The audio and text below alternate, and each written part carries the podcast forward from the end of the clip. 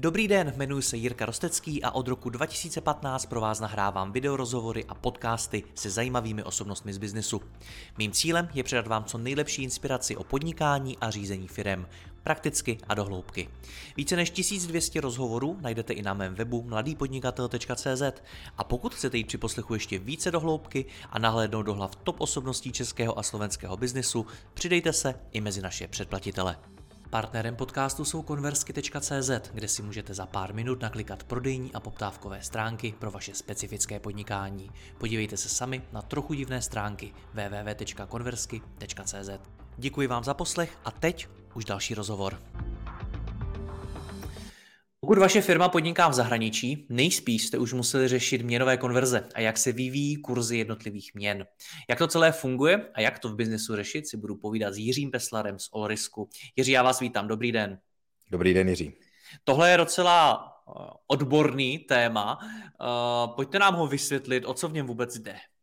Tak ono vypadá hrozně komplikovaně, zní to jako raketová věda, ale v zásadě je to ta situace, kdy mám a například české koruny a potřebují euro, případně dolar nebo nějakou jinou měnu, ve které potřebují koupit zboží, prodat zboží a nebo si třeba i koupit nemovitost zahraničí. No a měnová konverze je vlastně směna té měny, to znamená něco podobného, jak když přijdu do směnárny, donesu tam 10 tisíc korun a chci za to tady nějaké množství třeba eura, protože jdu na dovolenou.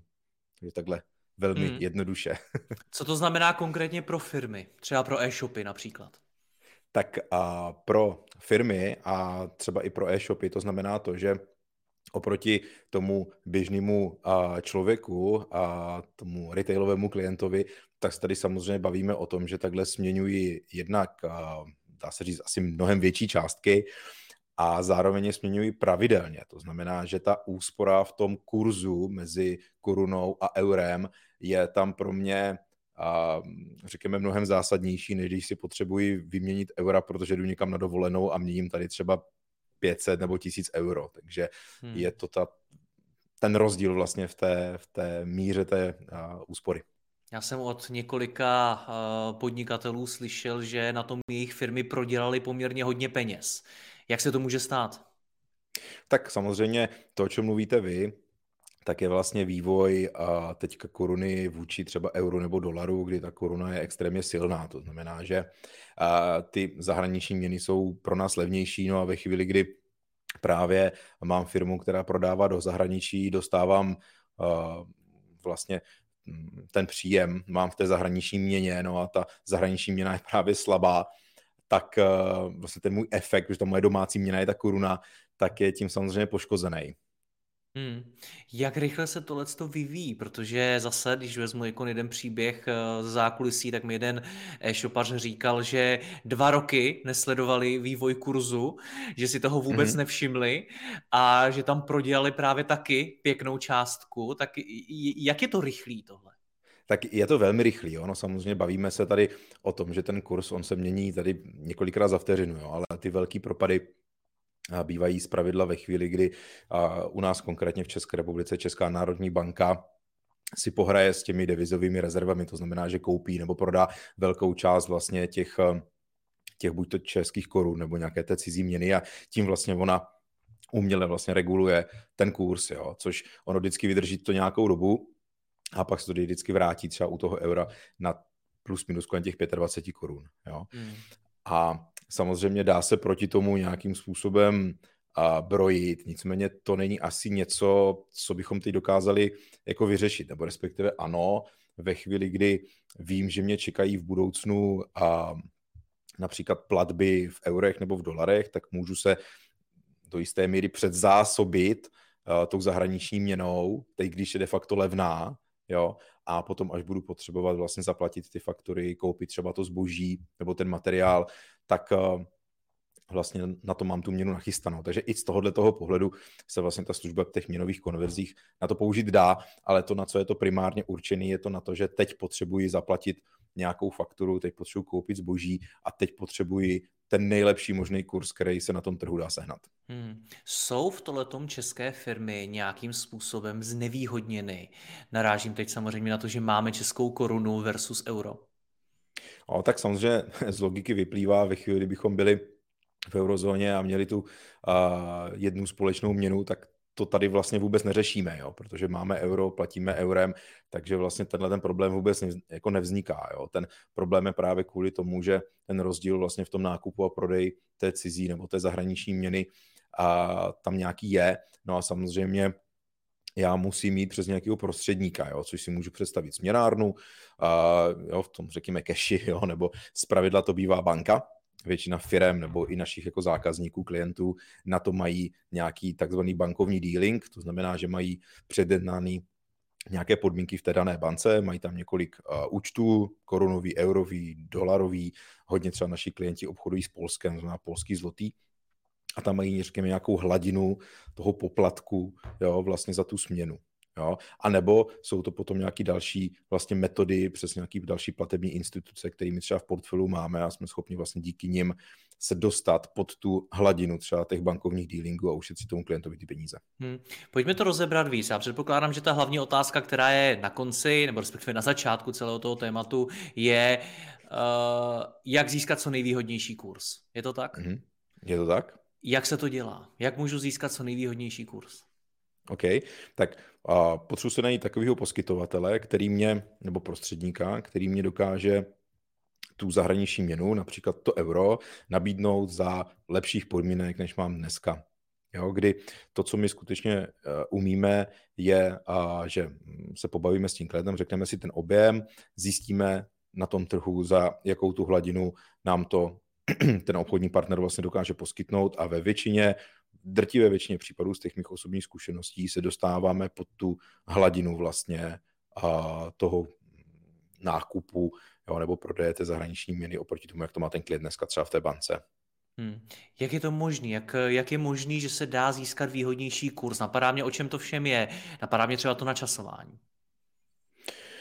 Tak jedna věc je získat výhodnější kurz, a druhá věc je a, získat ho levně, jo, protože ono ve chvíli, kdy řekneme, a teď si vymyslím, jo, euro stojí 24 korun, tak je to nějaký střed, ale já to nekupuju nikdy za těch 24, já to koupím za 24,20, 24,50 a, a podobně. To znamená, jsou to vlastně dvě, dvě, dvě otázky. Jedna věc je, teď potřebuju koupit euro a až tak úplně jako nemůžu si dovolit třeba počkat než ta koruna posílí a euro bude tedy levnější. To znamená, teď potřebuji to, aby ve chvíli, kdy stojí 24 0,0, tak abych ho koupil buď to za 24,00 nebo třeba i pod tím středem, což i tohleto jsme schopni. A druhá věc je to, že si řeknu, OK, já vím, že v dohledných třeba dvou měsících budu potřebovat 100 000 euro, milion euro, 10 milionů euro a, a ten současný kurz mi třeba nevyhovuje, takže v rámci i třeba těch služby těch měnových konverzí se dá vlastně podat pokyn, hele, jakmile kurz se ocitne na této hodnotě, tak to kupte v takovémhle objemu. Jo, tam se to potom teda ještě technicky dělí, vlastně na závazný a nezávazný pokyn. V tom závazným a z toho vyplývá to, že jakmile se to skutečně dostane na tuto úroveň, tak a ta společnost provede vlastně ten nákup a já jsem povinen jim to zaplatit v těch korunách. Ten závazný je ten, že mi doslova zavolají a řeknou, pane Peslade, máme tady pro vás prostě super kurz na euro, chcete to nebo nechcete. Já řeknu, jo, víte, já jsem si to rozmyslel, já to kupovat nebudu, třeba tu nemovitost, nebo nebudu kupovat ty výrobky, který potom následníci prodávat a uh, nechám to takzvaně být. Jo, takže hmm. jsou to vlastně dvě disciplíny, které jsme schopni vlastně poskytnout v rámci toho jednoho řešení. Hmm. Kolik se dá takhle vůbec ušetřit, lomeno prodělat? Jo, tak ono samozřejmě to hodně individuální, protože to vždycky porovnáváme s tím, jaký kurz vlastně a ten náš zákazník dlouhodobě má, ale ve chvíli, kdy řekneme třeba a, eurokorunový a, rozdíl, tak je někde mezi 30 až 90 haléři a, na každém euru. Znamená, když vezmu nějaký průměr, řekněme 50 haléřů na euru, tak jsem schopný na každých 100 000 eurech ušetřit 50 000 korun. Hmm. Kdy to začíná být zajímavý? Je, je, jde tady třeba i o nějaký objem, nebo je dobrý to řešit od začátku? Kdyby se to doporučil? No, takhle. Uh, možná ta odpověď bude trošičku familiární, ale ten vtip je právě v tom, že ono to je zajímavý od de facto od koruny, jo, protože to, co nám se vlastně podařilo dát dohromady, je, je vlastně služba, která je uh, sama o sobě vlastně bez poplatku, bez jakékoliv závazku, to znamená, já sám a, a můžu mít vlastně tu smlouvu tady s touhletou dealingovou společností nebo tady s touhletou společností, která je mi schopna zajistit ty výhodné kurzy a když nepotřebuji nic změnit, nic mě to nestojí. Jo. Takže je jedno, jestli potřebuju tisíc euro nebo 10 milionů euro. Jakou roli v tom všem hrají ty banky? Protože já předpokládám, že každá ta firma bude mít svoji banku, u které mm. bude mít svoje účty a s tím potřebuje nějakým způsobem nakládat. Určitě. Tak standardně to je tak, nebo to, čím se setkáváme u těch našich klientů, že ta naše firma, ten náš klient má několik účtů u té banky, nebo má třeba i více bank, nebo má takzvané multiměnové účty.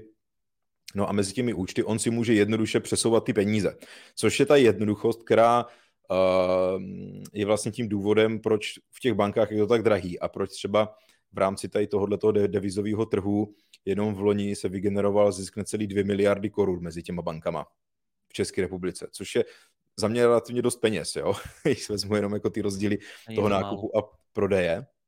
A to je de facto to, co ti naši klienti mohli jako ušetřit, o 2 miliardy. No a je to právě to, že ve chvíli, kdy to neděláte často, neděláte to v těch velkých objemech, nebo se nad tím třeba vůbec ani nezamyslíte, tak vás to ani nenapadne. Jo, protože vy, vy si řeknete, mám tady banku, jaká, to je úplně jedno, jako jaká banka, mám tady eurový účet, mám tady dolarový účet a vám stačí chytnout myš a přetáhnout to. Nebo si to přepošlete. A oni vám dají v tu chvíli, vám dají ten nejhorší možný kurz, který je a vy skutečně třeba klidně 60, 70 i 90 halířů na každém euro vlastně vyhodíte z okna jenom proto, protože jste nevěděl o tom, že to jde uh, nějakým způsobem levnějc. Hmm. Oproti tomu, a to, co my jsme schopni vlastně zařídit těm našim klientům, je to, že oni mají smlouvu, která, tak jak jsem řekl, nezavazuje ani k žádným obratům, žádnému objemu, ani k žádnému počtu těch transakcí. Akorát prostě ve chvíli, kdy potřebují tu zahraniční měnu, tak skutečně uh, to napíší nebo zavolají, hele, potřebuji to, tolik a tolik, jaký je teďka aktuální kurz. A my už prostě víme, že u tohoto toho klienta jdeme prostě s tou rentabilitou takhle a takhle, řekněme, nízko a pro toho člověka je to zajímavé. A řekne, OK, do, dobrý, já to chci, přijdou mu pokyny, on pošle české koruny, vrátí se mu eura na jeho účet. Jo, je to samozřejmě všechno pod regulací České národní banky, to znamená, není to žádná šmelina nebo něco takového. Hmm. Pokud ale vím, tak vy to neděláte dlouho, pro tu službu. Děláme to relativně uh, krátce, protože ono taky uh, s příchodem, uh, s příchodem, řekněme, covidu, byť dneska covid už je samozřejmě dlouhá historie, tak eh, i naši zákazníci právě přicházeli s tímhle, jdeme více do onlineu, jdeme více třeba právě z těch kamenných prodejen do těch, eh, do těch e-shopů jo, a měli poptávku po tady téhleté službě, takže proto jsme rozšířili to portfolio i tady o tuhle službu. Hmm. Je to i tím, že firmy český stále víc expandují? Cítíte tam nějaký větší apetit jít do zahraničí? Je to tak, ten apetit tady je. Jak, jak to je to souvisí ještě s jedním tématem a to je financování, protože velmi často jsem se setkal i s tím, že uh, firmy přemýšlí nad tím, jestli chtějí český úvěry nebo zahraniční úvěry. Je to, je to něco, co s tím taky souvisí, tohle téma? Tak je to trošičku jiný téma, ale samozřejmě souvisí to s tím taky. Tam je otázkou, jestli skutečně se to dlouhodobě vyplatí, protože uh, vy jste schopný mít financování v rámci, tak jak říkáte, vlastně České republiky v českých korunách, anebo zase musíte splnit nějaké podmínky. Přiznám se, nejsem schopný vám je teďka z hlavy odvykládat, jo? ale lze vlastně získat i ty takzvané eurové úvěry, který samozřejmě oni můžou mít tu výhodu, že mají nižší úrokovou sazbu. Otázkou je, jak to vlastně bude dlouho a jaký další vlastně náklady jsou s tím spojený právě třeba na tu směnu těch peněz.